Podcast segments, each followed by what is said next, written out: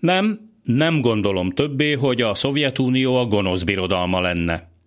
A történelmi mondat Ronald Reagan amerikai elnök szájából hangzott el 1988. május 31-én a Kremlben, azt követően, hogy Mihail Gorbacsov szovjet pártfőtitkárral együtt félórás sétát tettek a Vörös téren. A mondat, aminek a súlyát akkor talán fel sem fogtuk, egyben a hidegháború végére is pontot tett.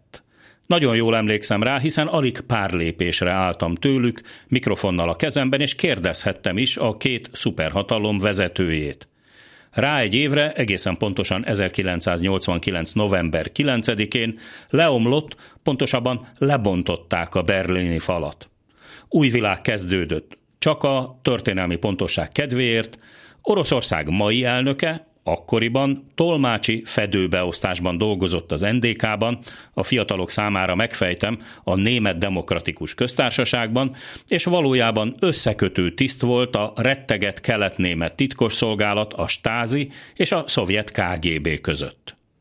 Hogy miért idézem fel ezt a pillanatot éppen most, mert ez a hét fordulópontot hozott Oroszország és a NATO, ha tetszik Oroszország és a civilizált világ kapcsolatában. Az Atlanti Szövetség, amit sokáig szinte tetszhalottnak hittek sokan a hidegháborút követő évtizedekben, megrázta magát és új értékelést adott a világról, köztük Oroszországról is, amit immár akár hivatalosan is tekinthetünk ismét a gonosz birodalmának de legalábbis a világra leselkedő legnagyobb, stratégiai szintű veszélyforrásnak, amivel szemben erőt és elrettentést kell demonstrálni, különben, mint az a bizonyos nehézkő a toldiban, ki tudja, hol áll meg.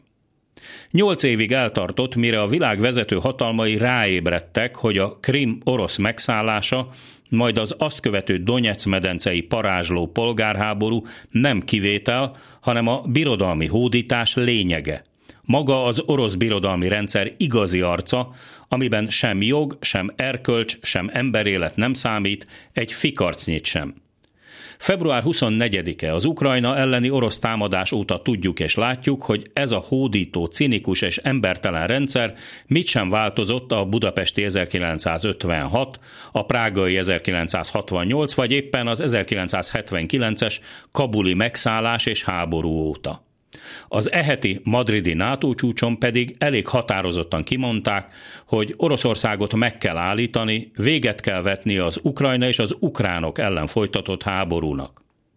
Vladimir Putyin az Ukrajna ellen indított nyílt katonai agresszióval, hiába nevezik cinikusan speciális katonai műveletnek, nem várt, de logikus események láncolatát indította el a nyugati világban. Pont olyanokat, amiktől az orosz és a szovjet birodalom évtizedek óta retteg, illetve rettegett. Miközben Moszkva folyamatosan azzal vádolja a nyugatot, hogy Oroszország bekerítésén, visszaszorításán mesterkedik. A dolog azonban éppen fordítva működik. Oroszország provokálta ki a saját agressziójával, hogy a nato soha nem látott akcióegységbe kovácsolta a szószoros értelmében szinte belehajszolta az évtizedes semlegességét feladó Finnországot és Svédországot, hogy lépjen be az Atlanti Szövetségbe. Németország pedig elkezdett komoly fegyvereket szállítani egy háborúban álló országba, a megtámadott Ukrajnába, amit eddig a német törvények szigorúan tiltottak. Úgy látszik Madridnak a mostani NATO csúcs helyszínének többszörösen is szimbolikus jelentősége van. Az ibériai ország éppen 40 éve tagja a szövetségnek, amióta megszabadult a Frankó diktatúrától. 1997-ben pedig éppen egy másik madridi NATO csúcson kapott meghívást a csatlakozásra Magyarország, Csehország és Lengyelország is. Oroszország pedig három évtized alatt ismét hosszú időre elszalasztott egy lehetőséget, hogy elinduljon a modernizáció útján és a demokratikus világ részévé váljon. Mi meg kíváncsian és némileg rettegve figyelhetjük, hogy mindez hová vezethet. Mi lesz Európa beteg emberének a jövője?